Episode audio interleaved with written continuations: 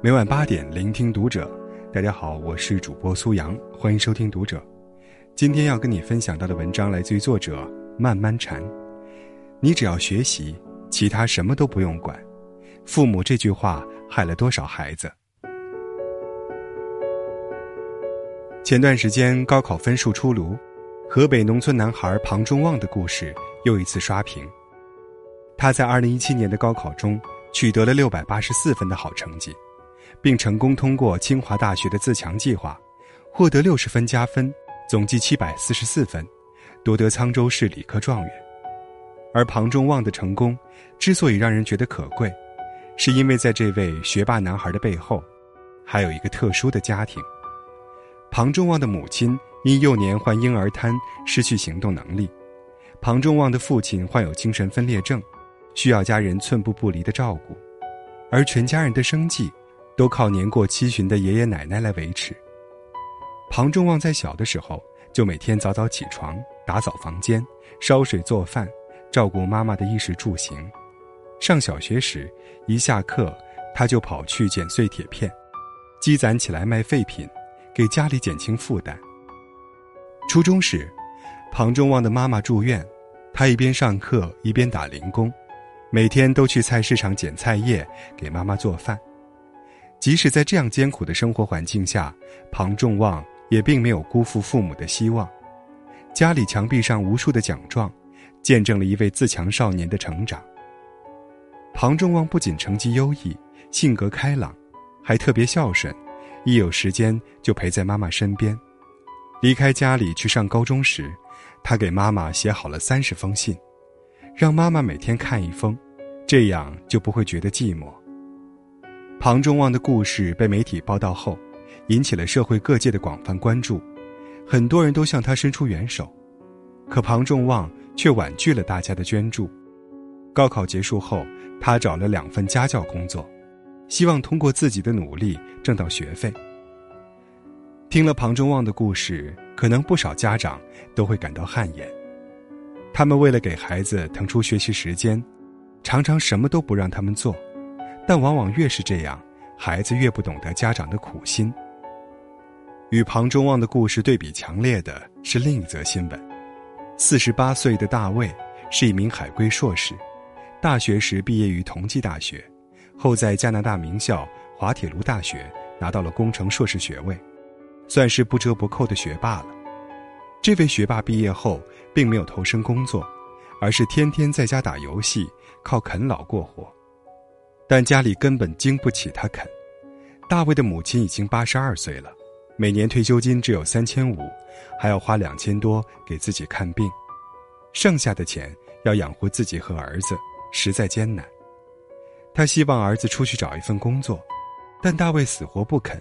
无奈之下，他准备起诉儿子，让他赡养自己。这位老母亲表示，儿子小时候自己对他事事包办，导致他依赖惯了，如今成了巨婴，什么都不用管，只负责学习的孩子，哪怕最后成绩优异，也很可能无法成为一个有责任感的社会人。父母之爱子。应为之计深远，从小只让孩子学习，当下看来是爱他，长远看来却是害了他，也害了自己。舅舅最近很头疼，因为十二岁的表妹似乎到了叛逆期，说什么都不听，考试成绩一路下滑，晚上假装坐在桌子前写作业，其实是在玩手机，每天下了课不直接回家，先跑到外面去玩两三个小时。有一次，舅舅实在是生气，强制没收了他的手机，还要拿板子打他手心。表妹二话不说跑出去，深夜才回来，把舅舅吓坏了。舅舅把这事儿在家人群里一说，大家纷纷劝他不能打。现在最重要的不是成绩好不好，而是万一你打他，他跟着不三不四的人跑了怎么办？舅舅很心痛。他开着一家小超市，把表妹养大，做的是小本生意，每天天不亮就起来补货，深夜才关门。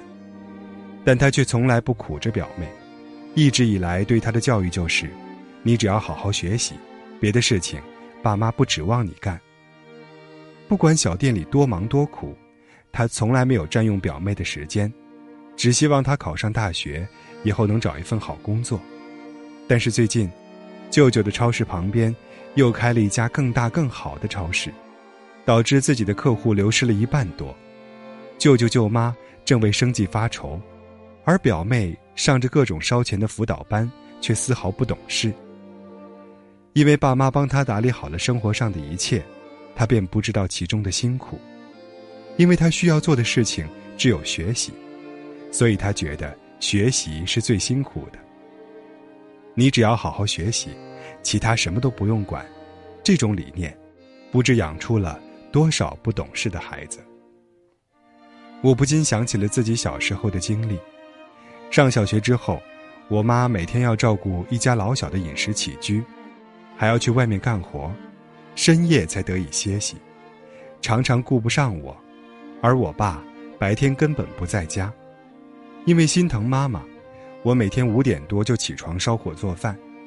那时候用的还是蜂窝煤的炉子，我要先把煤渣清出来，再费力的把新放进去的煤烧旺，然后才能烧一锅水煮饭。等饭好了，我会叫妈妈起床，然后自己穿衣吃饭。走路去上学。我很喜欢学校，每天都是头几个到的。读书对我来说，反倒是比较轻松的事情，根本不用家长催。到了初中，我物理成绩不好，老师建议我去上补习班，因为念及家里状况不好，不想给爸妈添加负担，我愣是自己花了大量时间把物理成绩提上去了。中考的时候，我的成绩很好。一共就扣了十八分，上了最好的高中。我妈从没跟我说过“你只管学习就好”，但我仿佛天然的知道，学习是一件很重要的事情，是通向更好未来的不二选择。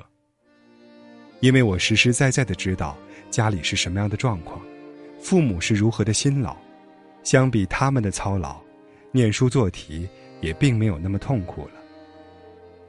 父母什么都不让孩子做，只让他学习，就相当于给孩子营造了一个真空的环境。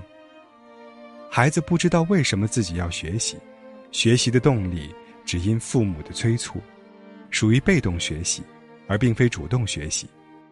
这样的孩子难免吃不了学习之苦，转而对父母生怨。之前看过艾小阳老师的一篇文章，为什么穷人家的富二代特别多？深以为然。真正富有的家庭，怕孩子养尊处优，反而舍得让他们吃苦；而现在很多条件不好的家庭，生怕孩子比别人缺了什么，宁可自己吃糠咽菜，也要咬紧牙关给孩子顶配的生活。但这样做的结果，往往并不能养出懂感恩、知上进的孩子，反而随着他的长大，物质要求越来越多。超过父母所能承受的范围，便不可避免的无法接受事实。让孩子知道家庭的真实状况，才有助于孩子对自己做出正确的认识。让孩子参与到日常的家庭任务中，也有助于孩子平衡学习的压力。别以为什么都不让孩子做就是对孩子好，在真空环境长大的孩子，一旦面对友军的真实社会。必然表现出不适，但比让孩子知道真实的家境更重要的是，父母在日常生活中所体现出的乐观精神。有的父母怕孩子不上进，时常向他强调家里的窘迫，以督促孩子去努力。但他们对生活的埋怨，也会感染孩子的情绪，让孩子觉得自卑。这样的孩子，哪怕学习很好，也始终学不会快乐的生活。《岁月神偷》中，任达华和吴君如饰演一对贫困夫妻，住在陋室里，靠做鞋养育着两个孩子。